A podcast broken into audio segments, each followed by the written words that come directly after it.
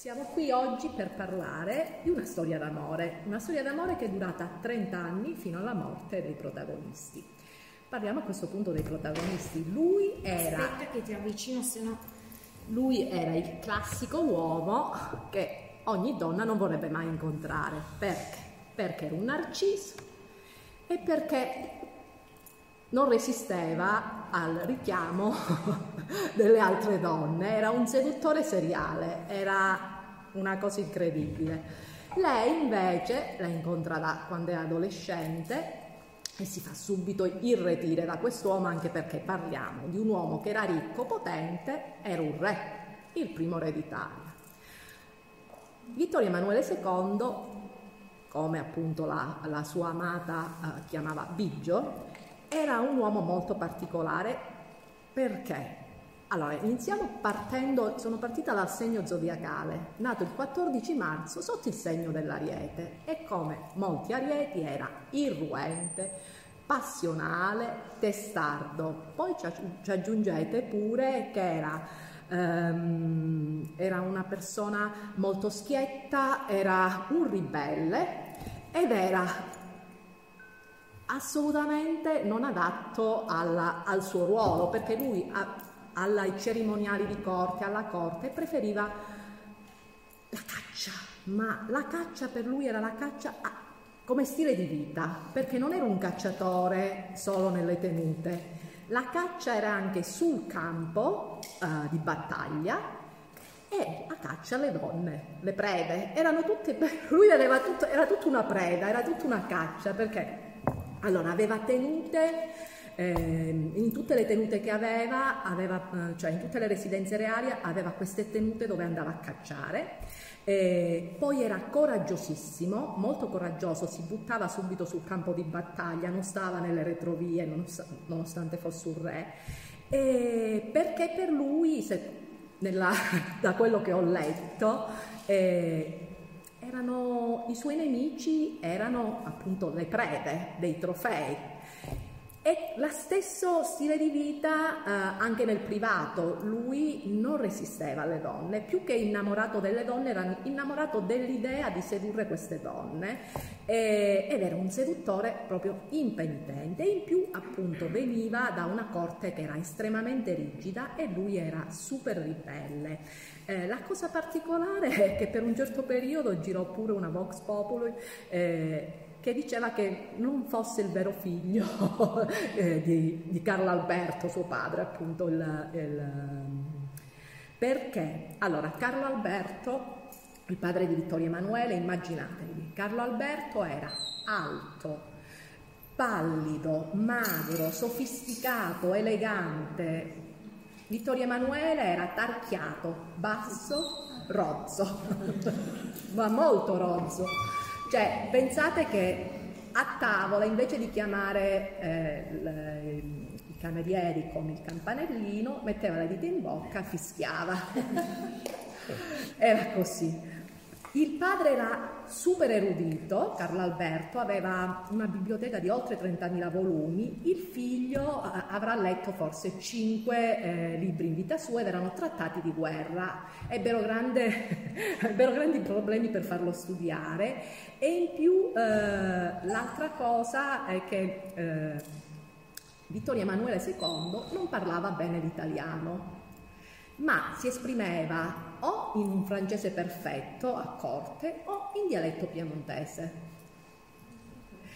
Questo suo essere un po' rozzo e avere anche gusti un po' plebei piaceva molto al, a, al popolo perché meno, ci vedevano i vizi e i difetti. E lo so, però lui era nato, se fosse, se, secondo me se fosse nata adesso ai tempi di Instagram avrebbe fatto furore perché sembra correre per la tenuta, ad avere sempre donne di qua e di là e quindi lui era così, era un, un guascone. E, e, poi, pensatevi, il padre era religiosissimo, non saltava una messa, diceva sempre le, le sue preghiere, addirittura indossava il cilicio mentre il figlio andava alle messe solo perché era costretto. Per cui questo iniziate a vedere un po', immaginatevi il Vittorio Emanuele e poi soprattutto fisicamente, ho dimenticato di dirlo, oltre ad essere basso, un po' tozzo, aveva i colori completamente diversi del padre, per cui a un certo punto si disse, quando aveva due anni c'era stato un un, una sorta di incidente. La tata, per allontanare delle zanzare dalla culla del, di Vittorio Emanuele, andò con, un can, con, con una candela, sì, se non sì. sbaglio, e prese fuoco la, il, culla. la culla. Per cui si disse che avevano sostituito. per, non è data a sapersi. L'altra protagonista è Rosa Vercellana. Lei era la figlia del tamburo maggiore dell'esercito di Carlo Alberto. Aveva 14 anni quando l'incontra e lui 27. Lui appena la vede, colpo di fulmine, ma aveva continuamente colpi di fulmine. E la Rosa era una bella ragazza e aveva i canoni estetici che rientravano uh, nei gusti del, uh, di Vittorio Emanuele perché a lui piacevano belle formose e piacevano uh, appunto in carne e soprattutto giovani e poi piaceva, si dice, si dice che eh, tra le sue amanti eh, avesse avuto più popolane che persone, donne di alto lignaggio, perché eh, non gli piacevano le donne molto colte. A un certo punto gli proposero anche il matrimonio, non ricordo con chi, una, una donna, una, non, so, una, non ricordo, scusatemi. Eh. Pe- però lei parlava in latino, appena seppe che parlava in latino perfettamente disse no, non la voglio neanche vedere. Allora, eh, la Rosa era naturalmente una ragazzina, una bambina, aveva 14 anni, però la particolarità è che non solo si somigliavano, avevano dei caratteri complementari e in più avevano molti gusti, in comune, quindi chi si somiglia, diciamo, si piglia. A questo punto, dopo aver fatto una piccola premessa, quindi spiegandovi giusto qualcosina, parliamo della loro storia d'amore inserita in questo contesto, perché qui alla Mandria era uno dei loro nidi d'amore. E con Andrei che cosa abbiamo pensato? Di parlare di questa storia d'amore attraverso i profumi, ma legati anche al luogo. Per cui... Lei, lei parla. Eh, tu hai parlato tutta stamattina, quindi adesso tocca a me e lo sai che io sono prepotente. Quindi... Anch'io divento prepotente. Eh, ma poi lui è, lo sa che è così. Volevo ricordare Maria Adelaide. Eh, quella la mettiamo dopo, la moglie. Che ebbe sette figli. Sì, ma lui ne ebbe... Che morì poi, sì. Di parto, sì. Dicevamo certo. prima il padre della patria, non tanto era re d'Italia, ma Sposò poi la Bella Rosina come con rito morganatico appunto perché era rimasto vedovo. Eh, ma c'è pure tutto, ho letto tutta una serie di cose che mi hanno, mi hanno appassionato, che sono, mi sono appassionata, poi vedendo gli appartamenti su mi sono, me li sono immaginati. Allora, iniziamo una giornata tipo. Allora, era ossessionato dalla caccia, no? Ve l'ho detto. Andava a caccia anche con lei, quindi avevano cose in comune. Lei si dice che era una brava mazzone e un'ottima tiratrice. Quindi la giornata iniziava tra le 4 e le 5 del mattino. Lui si alzava, la prima cosa fumava il suo sigaro e poi andava subito alle scuderie e ai canili per vedere come stavano, perché da una parte vedete strano, da una parte amava i tantissimi cavalli, i cani, poi però usciva e faceva le stragi, tipo 30-40 stambecchi e via dicendo in un paio d'ore. Quindi lui scendeva alle stalle, quindi adesso preparatevi perché abbiamo selezionato... Perché andiamo nelle stalle? Andiamo nelle stalle, preparatevi, vi facciamo sentire delle note, dette in profumeria le note animali, che difficilmente vi faranno sentire in profumeria se entrate, perché sono note per appassionati, vi dovete chiedere. Allora, iniziamo da... Podbet, quindi fammelo vedere di qui. liquidi imaginaire. Liquidi imaginaire. Adesso sei pronto? Siete pronti? Io sono pronto. Ad essere sconvolti. Katia, tu sei pronta? Ha detto che lo salta lei, quindi questo questo. Katia lo conosce molto bene questo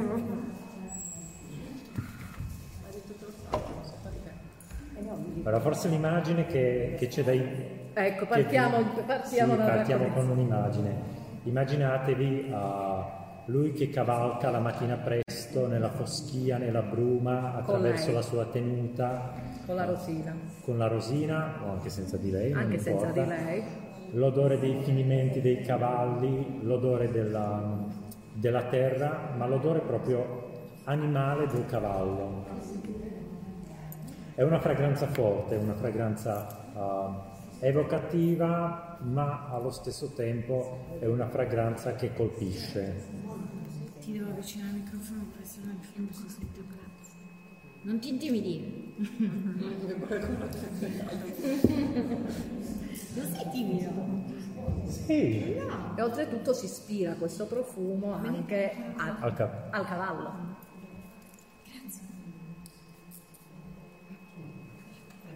Quindi è una bella fragranza, bella esplosiva sono quel genere di fragranze che non vi fanno sentire quando entrate in profumeria, che dovete chiedere determinati tipi di note e che non sono amate da tutti.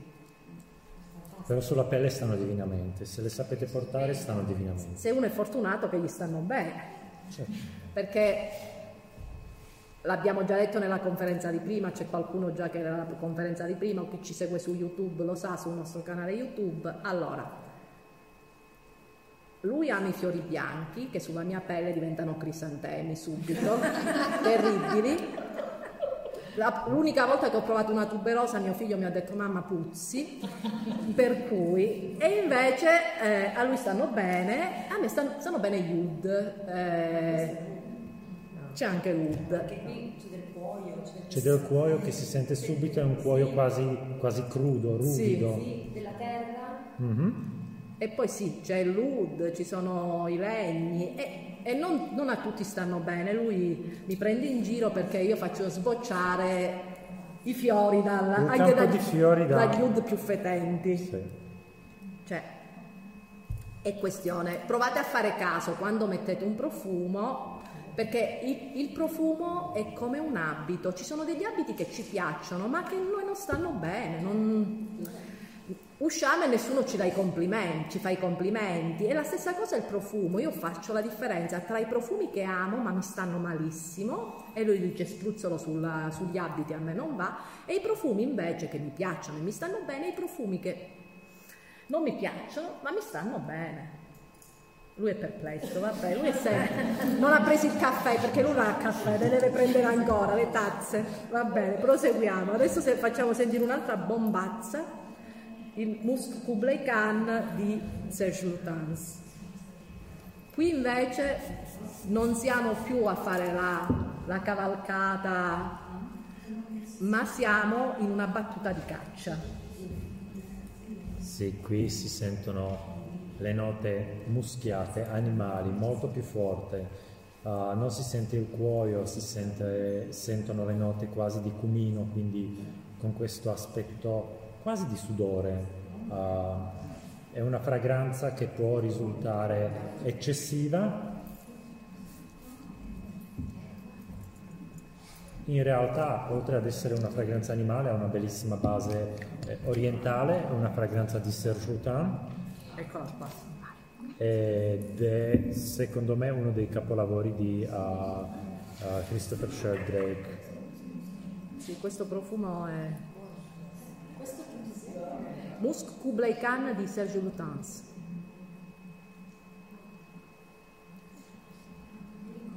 E io sono coraggioso quindi. Eh, io sono coraggiosa e mettilo qua, perché i profumi si devono sentire sulla pelle, vai. Sopra forse c'è del tabacco, un tabacco, vabbè, stessa. Bene, Proseguiamo, proseguiamo perché siamo nella battuta di caccia, ci sono le prede poverine terrorizzate che cercano di nascondersi dappertutto, si passano la voce, è arrivato l'uccisore. E poi Andrei ieri si è, si è ricordato che aveva nella sua collezione una fragranza che ha le note di polvere da sparo. Sì, a luna di notte, visto che non dormivo, uh Révolution di Trudon, mm, Sir Trudon è una casa storica francese, di, è una cereria, ha iniziato come cereria. Faceva, uh, faceva le candele anche per Maria Antonietta. Poi invece negli ultimi anni ha creato dei profumi, questo è ispirato alla, mh, appunto alla rivoluzione, rivoluzione francese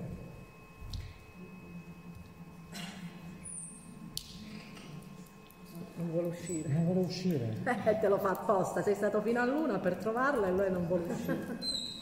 Non si può.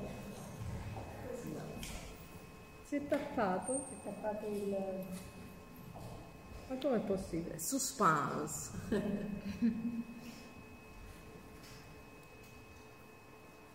Mo ti arriva, non me la spruzzare in faccia.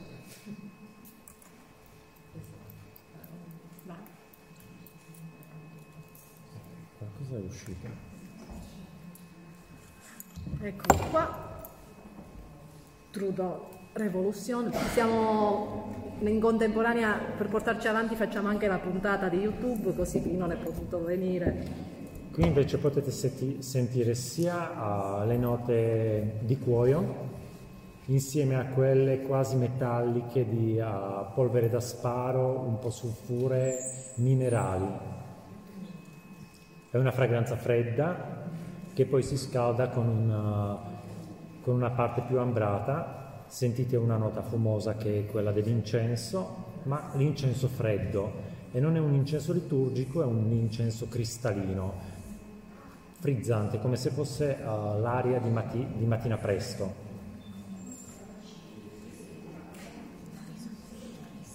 Mm-hmm. Quindi siamo partiti dal, dal, luogo meno ovvio che è della tenuta, la stalla, però dalla sua passione, no? Il chiodo fisso, era il suo chiodo fisso, mm, era la, la sua grande passione. Poi fra poco, dopo che tutti avete sentito anche questa fragranza, ci spostiamo all'interno negli appartamenti reali. E diciamo che eh, amava tantissimo la sua vita semplice con uh, la bella Rosine perché abbiamo detto che era allergico all'etichetta di corte. Pensate che per lui eh, i banchetti erano uh, perdite di tempo, non gli piacevano le feste, quando c'erano i banchetti di corte tutti mangiavano tranne lui, stava seduto con la mano sulla spada e guardava in silenzio. Ma non è che non gli piacesse mangiare perché suo padre, Carlo Alberto, faceva quello che chiameremo oggi il digiuno, la dieta del digiuno, due giorni a settimana completamente digiunava e si nutriva per vivere, mentre invece a Vittorio Emanuele piaceva mangiare come. Però gli piaceva stare tranquillo, con le persone giuste, senza stare attento a cosa combinava e gli piacevano dei, dei cibi semplici ma molto gustosi che gli preparava la, la bella Rosine. E tra i cibi c'era tagliarina al tartufo, i suoi preferiti parliamo, quindi vi dico che eh, capite già i tagliarini al tartufo, pollo all'aglio e cipolle, la selvaggina, paglia cauda, eh, poi che cosa... Ah, le lumache, le lumache insomma delle cose che... e poi il filetto con tantissimo pepe nero, il tutto accompagnato da eh, tenete conto che durante Vittorio Emanuele II eh, venne mh, introdotta, introdotta la, la, lista dei vini. Il padre era innamorato del Barolo, lui amava anche il Barolo, poi nella tenuta del figlio a Fontana Fredda iniziò anche la coltivazione del Barolo e adesso vi facciamo sentire una fragranza di Liquide Imaginaire Bloody Wood che ha note di vino dentro ed è un bel vino corposo, immaginatevi l'oro, immaginatevi la Bella Rossine e il, il suo Vittorio Emanuele II Biggio che bevevano un buon rosso. Qua abbiamo dimenticato. Ah, Bloody Ci starebbe un bicchierino, no? Eh, ci starebbe un bicchierino, come il rosso ci starebbe sempre bene, eh? in qualsiasi occasione ora. Eh? È un vino rosso. Mirafiori, sì. fredda e, e, la tenuta poi passa ai figli. Sì. Al figlio, Emanuele. La femmina non, la, non lo fa, la, la, tenuta l'ha presa lui, però sì, eh, si lanciò e fu il primo Barolo esportato all'estero. Adesso proseguiamo. Ah, abbiamo finito. Ah, ah, a farci il bagnacaura, lumache e via dicendo, abbiamo bevuto e adesso c'è il dessert. C'è il dessert e a seguire lui non si faceva mai mancare il suo, um, eh, non mi ricordo cosa beveva, il cognac, non, sì, sì, sì, pucciava il, pucciava il, pucciava il sigaro nel cognac. Nel cognac, però dietro si portava anche le fiaschette con il porto, quindi diciamo che non si faceva mancare niente. E allora sì, sentiamo in contemporanea, ah, cioè in contemporanea, partiamo dal, dal dessert. Partiamo dal dessert, questa è una fragranza di, di Xergio, si chiama Torino, è esclusiva per la città di Torino, che vuole richiamare le note del territorio e quando l'ho sentito la prima volta a me ha fatto venire in mente il buone, profumo del buone. Quindi amaretto, cacao, caramello, quindi facciamo sentire adesso prima i dessert e poi passiamo invece alla parte alcolica.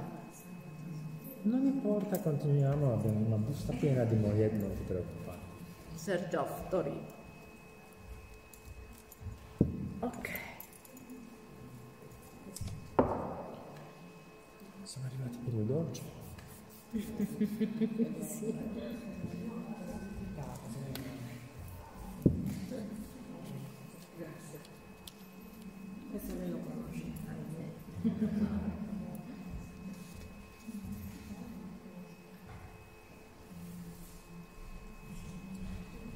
Anche qui oltre al cacao potete sentire delle note di pepe, note di legno di guaiaco che gli danno una nota leggermente affumicata, uh, la vaniglia, caramello e un tocco di vetiver.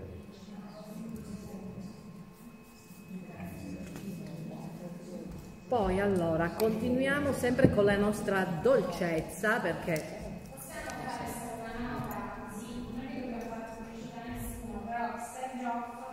è un marchio che viene creato, cioè qua in Torino per il territorio piemontese, viene lavorato qua nel Piemonte, quindi è un, è un prodotto a 360 gradi, giusto per... A chilometro zero? Sì, a chilometro zero, torinese al 100%. E abbiamo... fondatore di Sergio Momo. Sì, e anche la produzione e il confezionamento avviene poco fuori Torino. Invece... Sempre Rick Sergio, adesso, dopo aver sentito, provato il bonnet, un bel cioccolatino. Ci sta, secondo Ci sta, me. eh? Ci, ci mancavano poi i cioccolatini. Ma siccome non li possiamo offrire, li facciamo sentire con il naso. Allora, okay. qua, dai. Sinfonium di Sergio.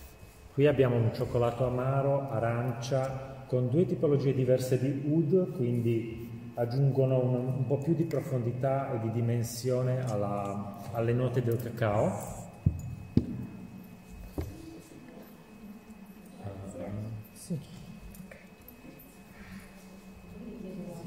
È un poco speziato, leggermente agrumato di, uh, di cardamomo.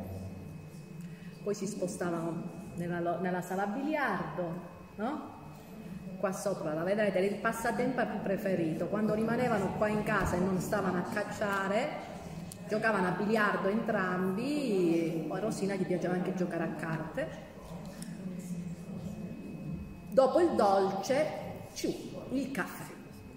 Qua c'è il bicerin, abbiamo provato a trovare un, qualcosa che assomigliasse a non siamo riusciti. Non abbiamo avuto successo. Questo di Xergioff è eh, Sinfonium. Sinfonium. E quello con l'arancia, Sì, uh, è Sinfonium ed è un'esclusiva di Harrods. Tra l'altro uh, si può trovare anche nella boutique.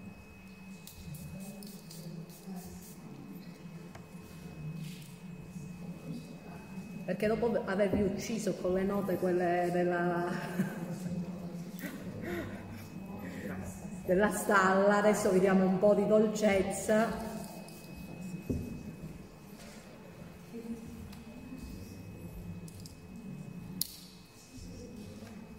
Senti.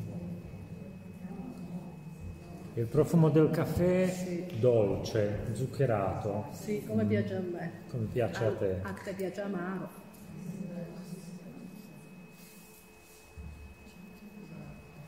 Abbiamo, pensandoci, bacco, tabacco e bene. Ci manca tutta la parte dell'alcol ancora, sai? E adesso c'è la parte alcolica. Allora, Ti piace? Questo questo è il profumo di Ilde Soliani. il un De naso- Soliani buonissimo si chiama e lei è un, un naso italiano. Ecco, anche lei.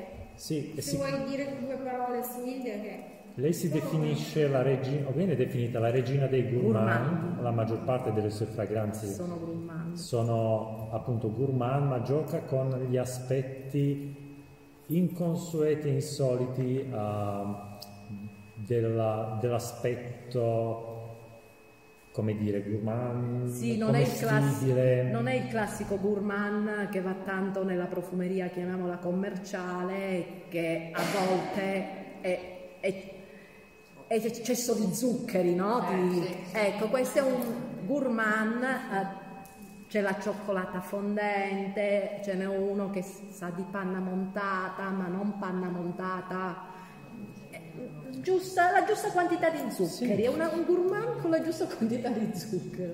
E lei collabora con, con anche diversi, ah, diversi chef. eh, Collabora con diversi dei, chef, sì. dei piatti. Si chiama Ilde Soliani ed è un brand secondo me anche questo da scoprire. Ci sono tanti brand italiani super interessanti e, e tanti ne stanno nascendo. A questo punto ci vuole l'alcol. Ammazza caffè. Anche perché poi lui si face- fa- faceva un pisolino di almeno un'ora e mezza durante il giorno, anche perché si alzava alle 4, la giornata era lunga, mangiavano verso mezzogiorno e poi faceva il pisolino e, e adesso partiamo con la parte alcolica. Avevamo menzionato prima ehm, che eh, pucciava il sigaro nel, ehm, nel cognac Sì. per ammorbidire la punta e quindi noi ne abbiamo selezionato uno di Frappen che è una casa storica che produce il, il cognac, il brandy.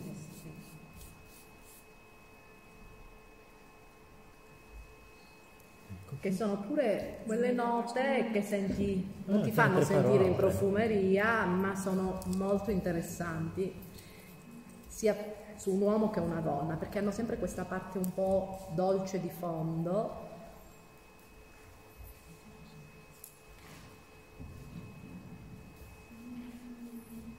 Questo mi sono persa. Sento, mm, Eh lo so. Allora, 1270 di Fratelli. Te lo dico adesso, ok. Sono tra, tra i miei preferiti, io non amo i fiori tanto, ma questo genere di note Ma qua. questo è quello di Frappè? Yes. Ah, ecco perché c'è. Eh, adesso poi vi facciamo sentire un altro che pure è super interessante, sentiremo dei mormori sicuramente. Se non altro. sono tutti molto ben costruiti. E adesso passiamo Angel Share by Kilian. Anche una bella dose di Frappen. Sei pronto? Io sì. Anche qui alcol in un bel, in un bel bicchiere, no? Chissà che quelli non li abbiamo visti, chissà che collezione c'aveva. O di- dici che lo beveva, eh, un po' rozzo lo beveva direttamente dalla bottiglia, non lo so, tutto, tutto può essere. Vi dico solo che sapete come si accendeva il sigaro? Alla, alla riga del pantalone. Andava così, zac, che si accendeva lì il sigaro lui. Era così. Era un po' particolare. anche che si facesse pantaloni lateralmente per Sì. Sì, Perché le gambe un po' cicciottine. Eh, perché poi si vestiva pure. Io quando sento questo genere di fragranze Eh, hanno un loro perché. Non bevo superalcolici, però li indosso. Buono, sì. Vi stiamo facendo sentire fior fior di fragranze. eh? Sì, Sì, direi di sì. Siete stati anche molto bravi eh, a tutto questo itinerario, a tirare fuori queste fragranze qui, se veramente. Grazie mille. grazie.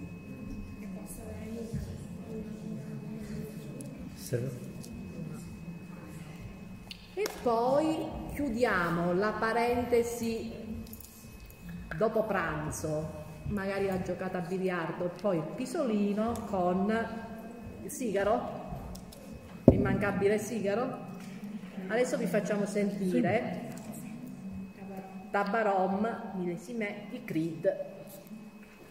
Allora, Tabarom in realtà ah, è una fragranza storica di Creed che Sì. risale più o meno all'epoca. Sì. Questa è una rivisitazione moderna della fragranza. Sicuramente è un po' diversa da come era una volta, ma abbiamo voluto riportarlo almeno per, ah, Come profumo storico. come profumo storico. sì. Perché Creed è una- una- un brand eh, inglese di, di fragranze storicissimo. Nasce in Inghilterra e poi viene spostato in Francia. Sì. giusto? Eh, Nel 1700, sette generazioni, otto, l'ultima si chiama Irwin Creed. Sì, Sì, è molto simpatica. molto È- È giovane molto, è molto interessante come ragazza, solo che preferisce le corse. a- Vabbè, però a farci due chiacchiere è sempre piacevole. Sì, molto interessante. Questo invece è un tabacco ah, corse speziato, quasi salato, con le note di ambra grigia, ricostruzione di ambra grigia, cuoio, ah, patchouli. Non è un tabacco speziato e denso a cui possiamo essere abituati, è un po' più secco. Però ci piaceva appunto l'idea del nome, della, della storicità. Purtroppo molte fragranze nel corso de- degli anni sono, non, non- non per colpa del brand, hanno dovuto cambiare la formulazione perché si aggiunge ogni anno la lista delle sostanze che creano allergia e quindi fra poco poi sarà un- una sola nota, magari sintetica, non lo so. A questo punto andiamo nelle stanze da letto a spiare. Voi penserete a spiare che cosa? Il guardaroba e che cosa c'era dentro questo- queste stanze da letto. Allora, nell'armadio di Vittorio Emanuele II non avreste trovato neanche un abito da re, neanche un abito elegante. A perché odiava gli abiti eleganti, era allergico. Lui aveva un uniforme, anzi due uniformi, si vestiva sempre allo stesso modo, d'estate e d'inverno. O in tenuta militare, e appunto in estate sui pantaloni si faceva fare dei tagli per far entrare aria.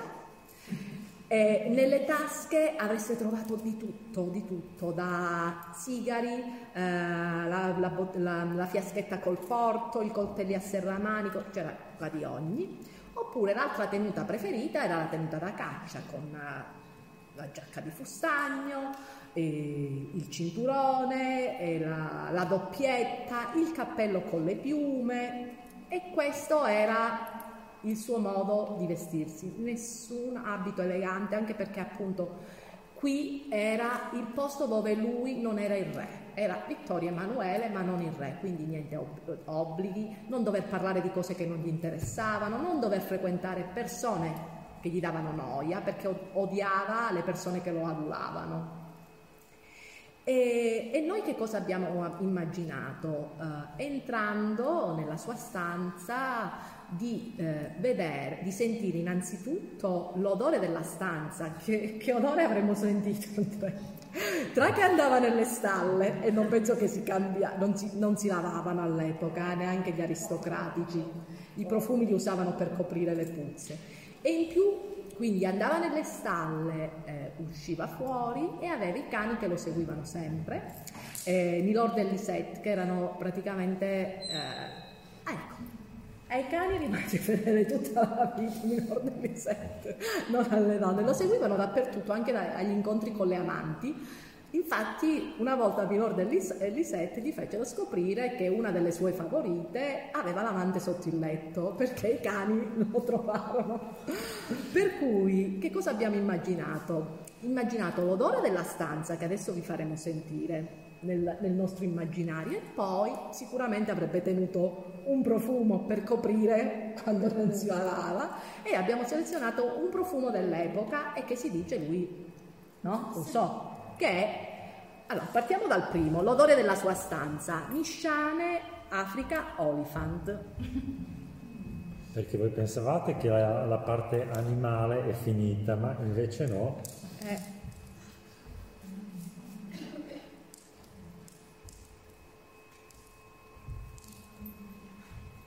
Adesso è uno shock olfattivo, siete passati da, dalle...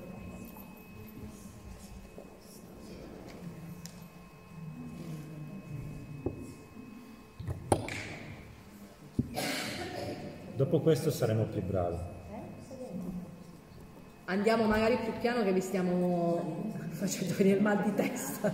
Allora, qui ritroverete le note, note animali uh, come, come, si possono immaginare, quindi zibetto, uh, questa note, nota un po' quasi, quasi, fecale, fastidiosa, il cuoio, il cuoio crudo, uh, olibano, labdano, quindi una, una parte resinosa, oscura, insieme a delle spezie, mirra e ambra grigia. Di una fragranza costruita con tantissime note uh, animali che vogliono richiamare appunto l'odore dei, dei, suoi vestiti dopo la caccia piuttosto che l'odore dei, degli animali presenti nella casa. Andrei, apriamo un attimo una parentesi su quelli che sono gli odori appunto che derivano, cioè che definiamo animaleschi. Che ti piacciono così tanto? Lo zibetto, che ormai... Perché mi è, mi è capitato di sentire zibello. O zibello. Lo zibello. Parliamo dello zibetto, dell'ambra grigia, sì. che è comunque una materia prima così affascinante a. Sì. E preziosa. Di quale vuoi parlare? Dell'ambra grigia. Ok, ambra grigia. Quanti voi sanno che cos'è ambra grigia? Ok. Ok. Allora, uh, fondamentalmente si tratta di una materia prima naturale. E questa materia prima è mm, una specie di... Uh, dai, dai, vediamo. non so come dirlo in modo bello. Una secrezione. Eh, una secrezione di capodoglio. In, teoricamente si pensa, non si sa bene come viene, eh, come viene prodotta. Uh, è una secrezione che uh, si crea intorno ai uh, becchi dei... Um, uh, dei capodoni? No, no, no, um, quello che mangiano. Eh, calamari. Ecco, intorno ai calamari. Questa materia prima, quando viene espulsa, letteralmente vomitata, sì. ha un odore sgradevole. Mm, per un certo verso fecale. Uh, a contatto con il sole e con acqua salata lei matura, cambia il profilo olfattivo fino a diventare una fragranza, sì, mantiene l'aspetto salato, ma anche molto caldo, uh, profumato, è leggera, galleggia ed è molto molto costosa. Uh, viene sostituita nella profumeria moderna spesso con delle materie prime di sintesi proprio per il suo costo e per la difficoltà nella reperibilità.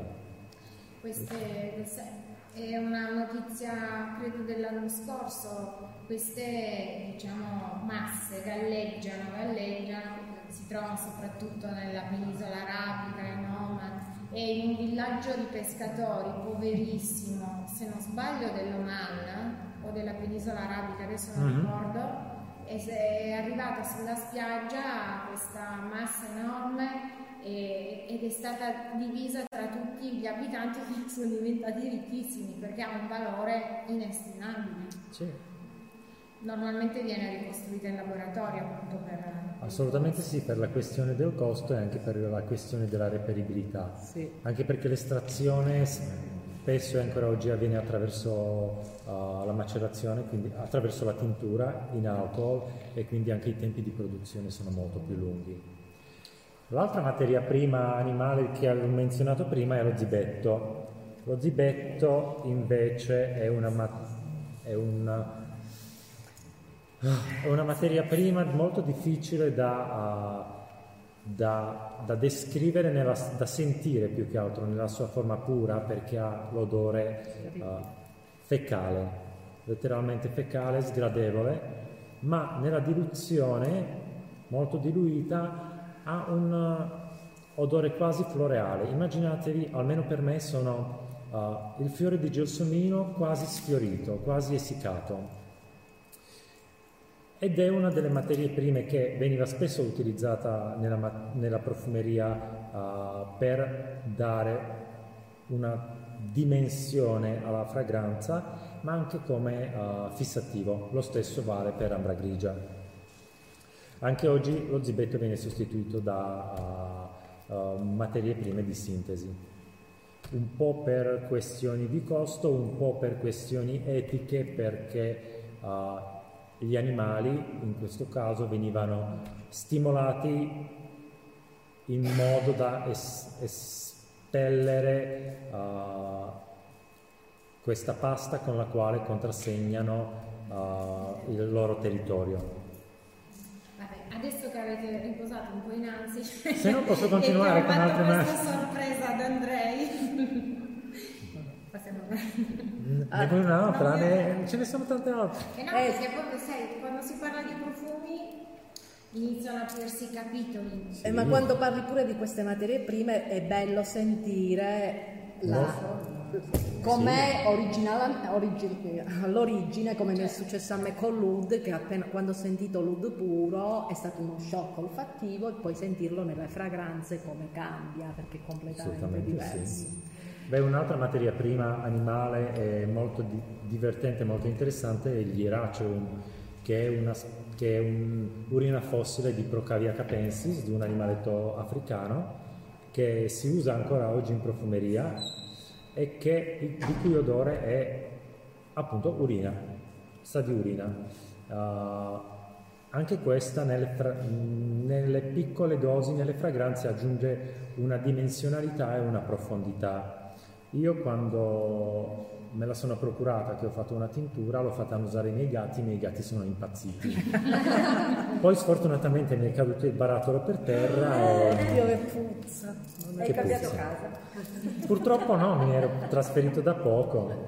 Ho il pavimento in cotto, quindi immaginati. Sei, sei stato con le finestre aperte per un mese? Sì, anche di più. L'altra fragranza, uh, giusto per cambiare, resettare il naso, uh, fragranza dell'epoca, si dice che uh, era una delle fragranze che lui utilizzasse, che era la fragranza che lui utilizzasse, è Acqua di Genova, una fragranza storica, una classica acqua di Genova con... Un'acqua di Colonia. Sì, un'acqua di Colonia, una classica acqua di Colonia con le note agrumate in aperture, apertura, aromatiche. Questa è proprio la freschezza. Ah sì, sì. Fresca, luminosa. A me fa venire subito in mente le giornate estive. Eccola qua. Potete sentire e il packaging ancora, che io odio il, il, restyling, soprattutto dei brand storici. No, loro l'hanno mantenuto così Perché ultimamente c'era un brand francese storico che gli hanno fatto un restyling e l'hanno completamente staturato. No, la pompetta non c'è più, sono rimasto delusissimo. Eh sì, anch'io mi aspettavo la pompetta, invece no. E qui come, come, a parte l'apertura frizzante fresca, come note di cuore potete trovare la rosa, il gelsomino, il fiore d'arancio e il neroli, quindi le note che venivano utilizzate nella profumeria dell'epoca. Buonissimo, sì. una proprio super... Ha ragione Fresco e lui. pulito. Tra le colonie che noi abbiamo sentito è una di quelle che mi piace di più, proprio tantissimo. E a questo punto andiamo nella stanza di Rosina. Ecco, la stanza di Rosina che l'ho vista oltretutto è tutta azzurra perché lei comunque amava l'azzurro. Si vestiva spesso, aveva abiti di questo colore. Nella stanza di Rosina eh, cambiano i secoli, passano i secoli, ma noi donne sempre. Che cosa amiamo? Vestiti, scarpe. Lei amava tantissimo i gioielli, pare la prendevano un po' in giro perché si agghindava come la Madonna di Pompei, del genere già di prima mattina scendeva con la veste da camera e poi metteva il diadema, collanoni e poi noi- tutte le dita ricoperte di anelli e braccialoni, era così. Sì, vediamo un esempio qua, mi sa. No, no, io proprio, cioè, la Rosina era too much. Amava appunto i begli abiti, amava tantissimi gioielli, aveva una passione anche per, eh, eh, come si chiamano, no? Le, le, le livre, le livree dei- di chi portava la- la- le carrozze, no? Era super, eh, era fissata con le carrozze, ne voleva sempre di più belle. E, e poi soprattutto aveva questa passione per la rosa.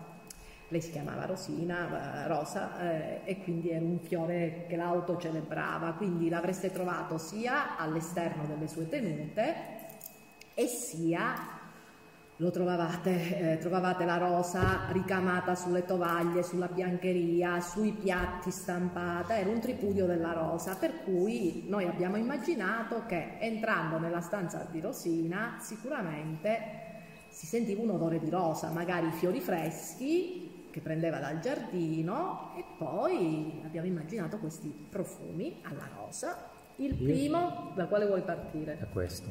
Ok. Io vi sfido di farvi il giro nelle sale e contare quante rose ci sono dipinte sui- sulle porte, sui, uh, sui cassettoni del soffitto, sul letto, sui mobili, ovunque. O rose oppure animali morti, Anche cioè, impagliati, Quasi Sì. cani, cioè, Sì, ci, ci sono i fregi con le rose intorno. e- vinti. ma poi mi ha, mi ha colpito il fatto che di solito appunto nelle residenze reali ci sono no, i dipinti degli antenati, qua ci sono anche i cani, cani da caccia, cioè, è incredibile. Ma perché era una, una casa da caccia?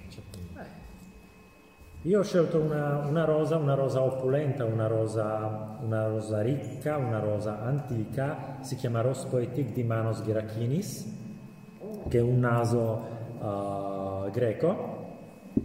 È una rosa dove l'assoluta di rosa damascena viene accompagnata da, ehm, dalle note fruttate, quindi un pochino di lampone, ma un overdose di eh, laddano, quindi una, eh, una resina oscura, ambrata, e una rosa quasi carnale, carnale e carnosa. Se me la immagino come un fiore, me la immagino come una rosa molto scura, tipo baccarà, con i peta- petali vellutati e un profumo molto intenso. Questa era una rosa che sarebbe piaciuta a Rosina, perché era una rosa che si sentiva, l'annunciava, no? Una rosa da mettere in coppia con i suoi gioielli sfarzosi. Perché se, se siete appassionata di questo, di questo fiore eh, in profumeria ci sono moltissime versioni. C'è la rosa, sta- stamattina per esempio abbiamo sentito una rosa molto più fresca, più sbarazzina con le note fruttate. Eh, ci sono le rose con, la- con le spezie che sono più misteriose, poi c'è questa rosa che è bella carnale. eh, La prossima conferenza la dobbiamo fare con le rose. eh, non, è una cattiva idea. non è una cattiva idea, ne parlavamo oggi mentre tu eri sparito a berti il caffè per stare sveglio. Alla festa Mirko, alla festa delle rose del 2022, faremo una conferenza solo sulla rosa. Ma sulla, la rosa è fantastica perché veramente cambia completamente, mentre magari dei, del- dei fiori, che ne so, la tuberosa stessa, non è che Certo. varia così tanto, la rosa con le spezie in un modo, con l'udde un altro, con la violetta un'altra cosa, è un fiore che mi piace tantissimo in profumeria e che uso. Altro fiore, altra rosa è Rosa Absolu eh, di Gutal Paris. Qua è un tripudio di rosa, rosa all'ennesima potenza perché c'è la, la rosa turca, la, la rosa damascena. Sei pronto? Questa è rosa centifoglia. La rosa centifoglia. Fondamentalmente si tratta soltanto di due varietà di rosa, la centifoglia e la damascena, però uh, di diverse provenienze. Sì. Quindi Turco, Tur- Turchia, Egitto, Marocco, Bulgaria, sì, perché a seconda, Francia. Diciamo, a seconda di dove proviene ha una sfaccettatura olfattiva diversa. Ci sono quelle tipo quella di Grass che magari è la più la centifoglia. la centifoglia che è la più costosa che ha delle particolari non è quella lì la più costosa sì. No. E i francesi se la tirano sempre che la più costosa i francesi se la tirano questi francesi oggi... Però questa è una rosa un po' più romantica, un po' più uh, meno fatale rispetto a quella che abbiamo sentito prima. Questa è una rosa più giovane. Sì. È la, la bella rosina da giovane e la bella rosina matura. Vero? Eh? E ci Quale poteva delle... essere anche la, rosa, la, rosina adolescente, che era quella di stamattina, la rosa di Bairedo, io la vedo, una rosa, una sì, rosa adolescente. Una rosa fresca. Adolescente. Finora quale di queste fragranze vi ha colpito di più? Delle due rose. No, la di, prima. di te. Di tutte, di, di tutte tutte. le fragranze. Quale... Quale che vi è rimasta in mente? Oppure se non ricordate il nome, in che classe era tra... Quella. Quella del, Quella del vino. vino? Questa qua. Bloody Wood. Bloody Wood. Cioccolata e arancia. Tu sei golosa? Sì. Io invece amo le note alcoliche e poi non le bevo. C'è strano, vabbè. Cioè il vino sì, però il resto no. Le prime sono molto particolari. Sì. Adesso riposiamo il naso perché abbiamo parlato, ho iniziato dicendo di questa storia d'amore, però parliamo di questa storia d'amore perché è durata 30 anni. 30 anni in cui lui naturalmente l'ha tradita. Eh, no, non poteva star lontano, no? Però ritornava sempre da lei. Ha avuto tantissime donne, ma appunto lo chiamavano il padre della patria, non resisteva, cioè era più forte di lui, la preda, doveva cacciare la preda. E alcune la maggior parte erano storie di una sera, storie di poche ore. Per queste donne, per tutte le donne, spese fortune. e tre donne però gli rimasero accanto di più nella sua vita.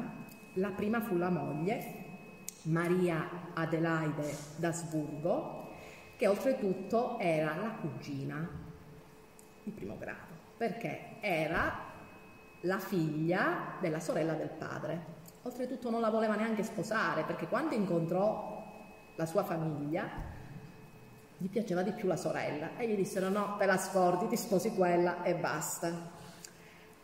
La Maria Adelaide era, non era brutta, era una bella donna, alta, elegante, eh, colta, parlava molte lingue e aveva una pazienza incredibile, incredibile perché sapeva che lui aveva altre donne e con lei fu veramente sfacciato rispetto alla Rosin perché gliele portava direttamente in palazzo, una gliela fece anche conoscere e li vide anche nel giardino mentre amoreggiavano, ma lei A perché lo amava, B perché era edu- stata educata in modo tale che non doveva appunto fare scenate o esternare appunto la gelosia, rimase sempre zitta.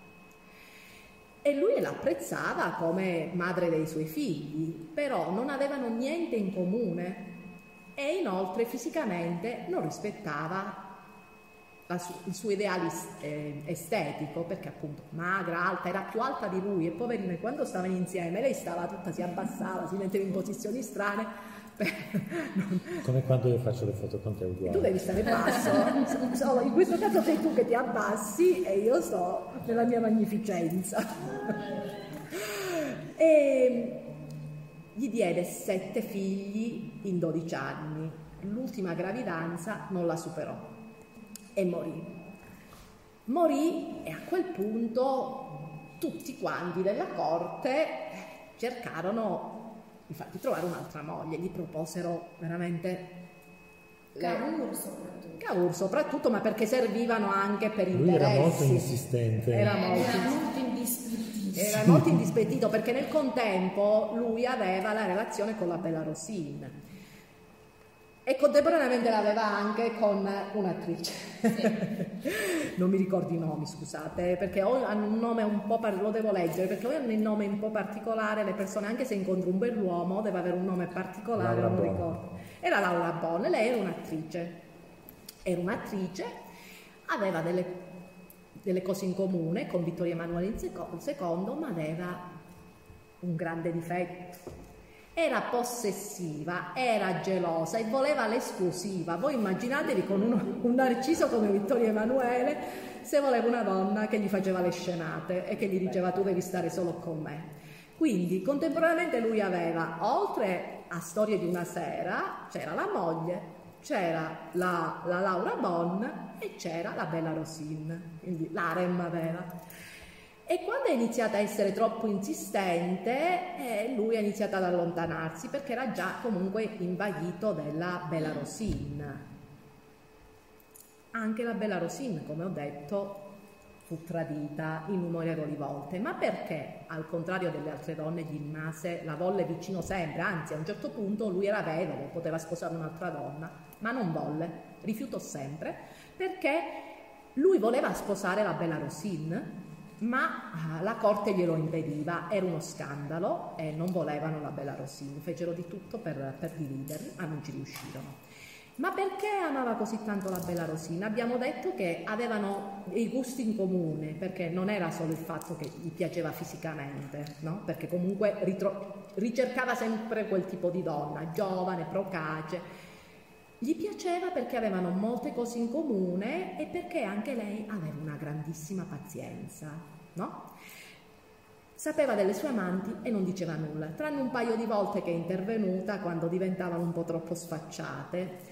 Ma eh, la Bella Rosina era una che stava al suo posto, non parlava mai di cose eh, che non conosceva e poi, quando lui arrivava alle residenze, si trasformava in geisha, il sogno di ogni uomo. Arrivava lì, non gli diceva mai, stamattina sono stata male, ho avuto dei problemi, no. Come sei stata? Come stai amore? Stai bene? Dai che ti preparo qualcosa, sì. Preparavo i tagliarini. I Secondo me tagliarini, lei era un'ottima cuoca, no Un'ottima non cuoca, non solo questo, praticamente gli metteva le, le- le ciabatte, si dice che gli tagliava anche le unghie, cioè praticamente stava lì la geisha e, e non, non dava noia, non- la donna ideale per molti uomini ancora adesso, no?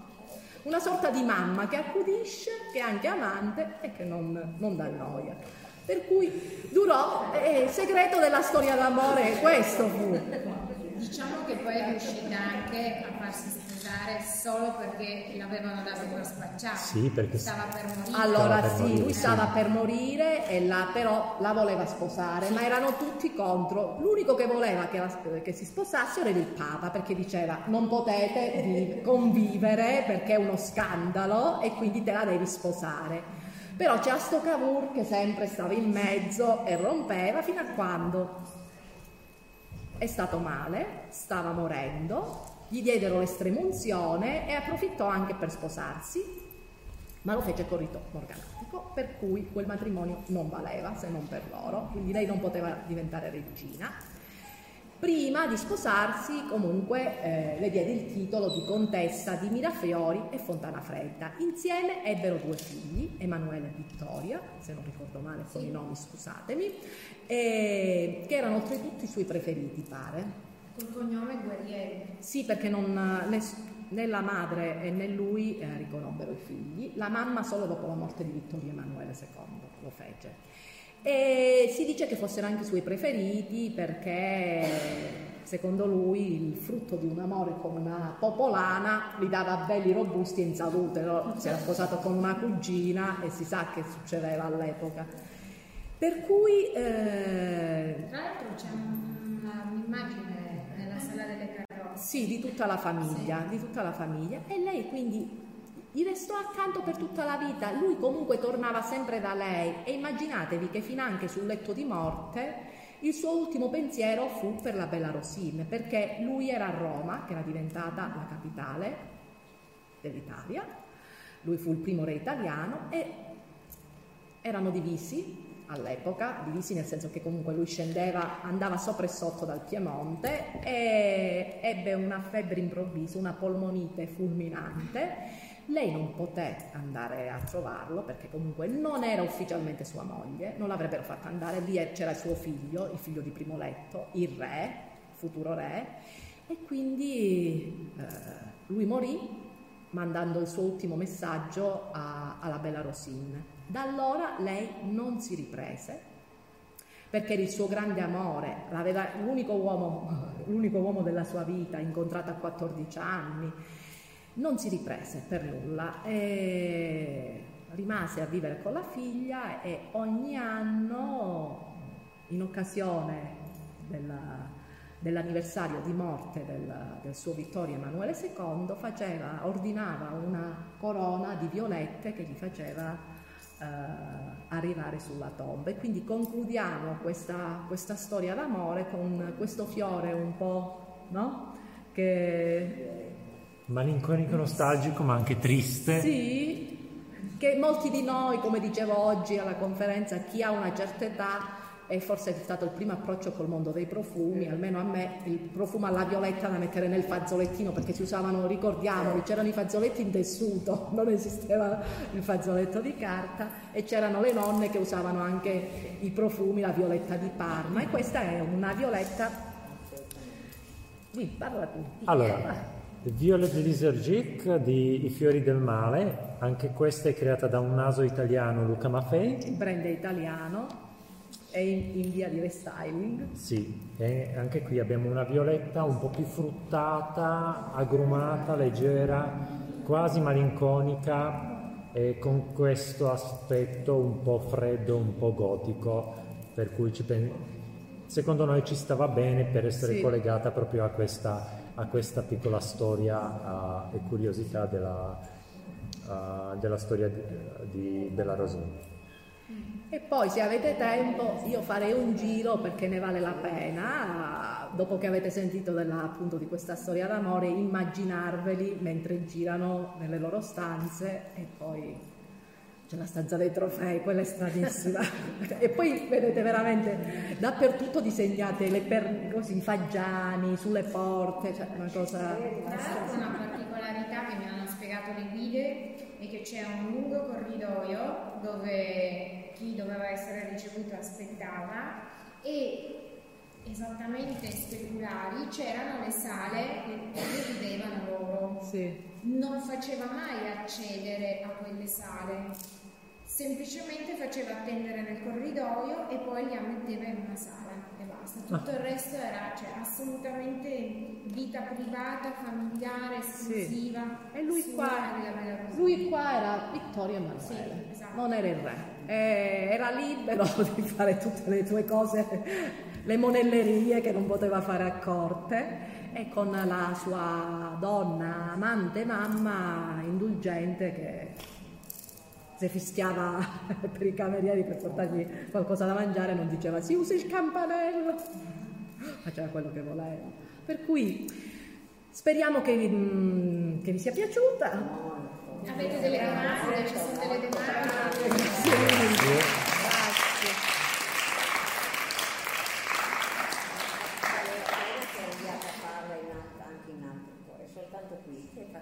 Grazie.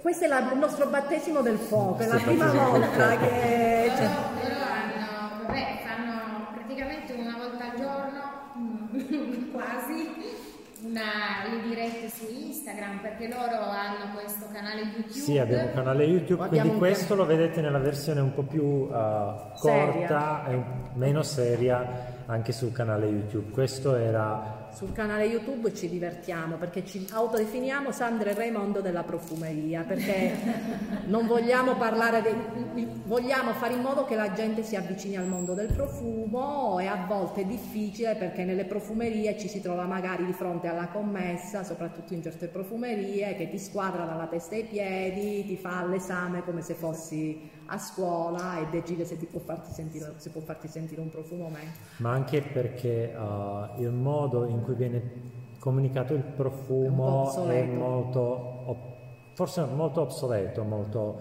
è molto statico. Quello Ci che cerchiamo di fare. Entrate vi raccontano okay. la storia e le note. Qua dentro c'è questo. Voi andate in ristorante, quando vi sedete, vi fermate e dite scusa cosa c'è dentro, provate, no? Ve... Cioè, volete prima provare, se sentite l'odorino non state lì ad aspettare che dice fermo, ti devo dire che cosa c'è dentro. E quello che cerchiamo di fare di no, noi è appunto... La fragranza è un mondo. Eh. È un'emozione, è un racconto. Possono essere delle memorie. commessa, dove vuoi che ne sappia? No, ma a volte ne sanno. Io sono un commesso. A volte ne sanno, però vanno a simpatia e antipatia, non lo so, istantanea, momentanea, come sei vestito, è successo a tutti quanti.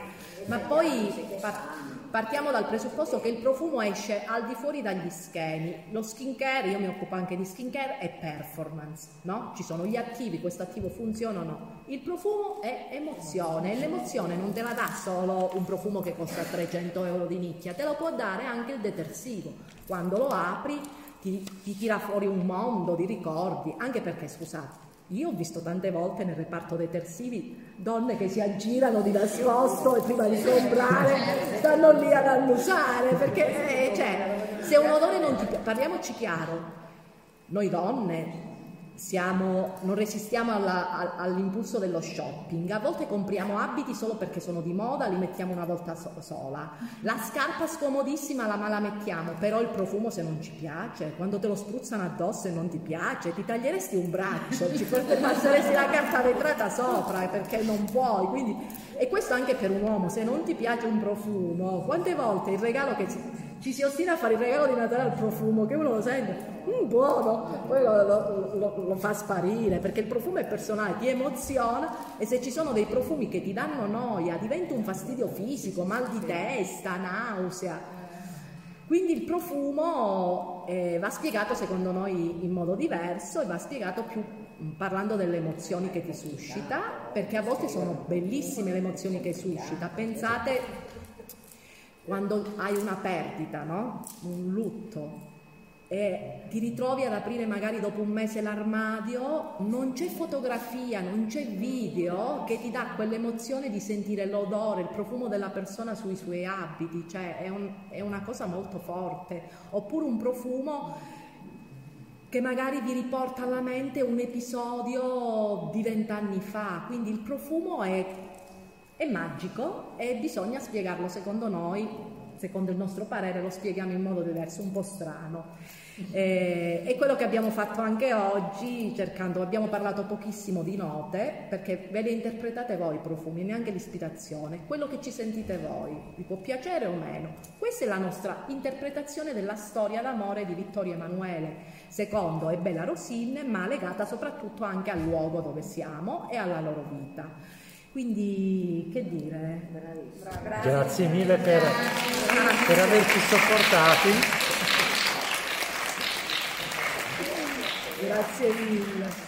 E quello che dice Vanessa è follow, like. Uh, ah, si ah, vota no, no. Io a, fi- a, fine video dico sempre vota Antonio, prendo in giro, dico uscite andate da amici, parenti, dal salumaio e dite dovete seguirli perché loro vi fanno ridere, perché vogliamo parlare dei profumi ma anche farvi passare non farvi pensare a nulla per quei minuti, anche se il profumo non lo sentite, noi ve lo descriviamo in un modo, poi ci prendiamo in giro e vi facciamo passare, facciamo un po' di intrattenimento profumato. Quindi speriamo che in, queste, in questa ora, ora e mezza, quella che è stata, non avete pensato a nulla, avete resettato la testa e siete ritornati indietro nel passato e vi siete immaginati Vittorio e, e la Rosin qua con voi. E io spero che se, se, avete la possibilità o se avete la voglia di rivisitare le residenze o visitarle la prima volta, le vedrete in un altro modo e riuscite a collegarci magari una qualche storia che vi è rimasta impressa o un qualche odore che vi abbiamo presentato noi. Sì, grazie. Grazie a voi. Grazie a voi.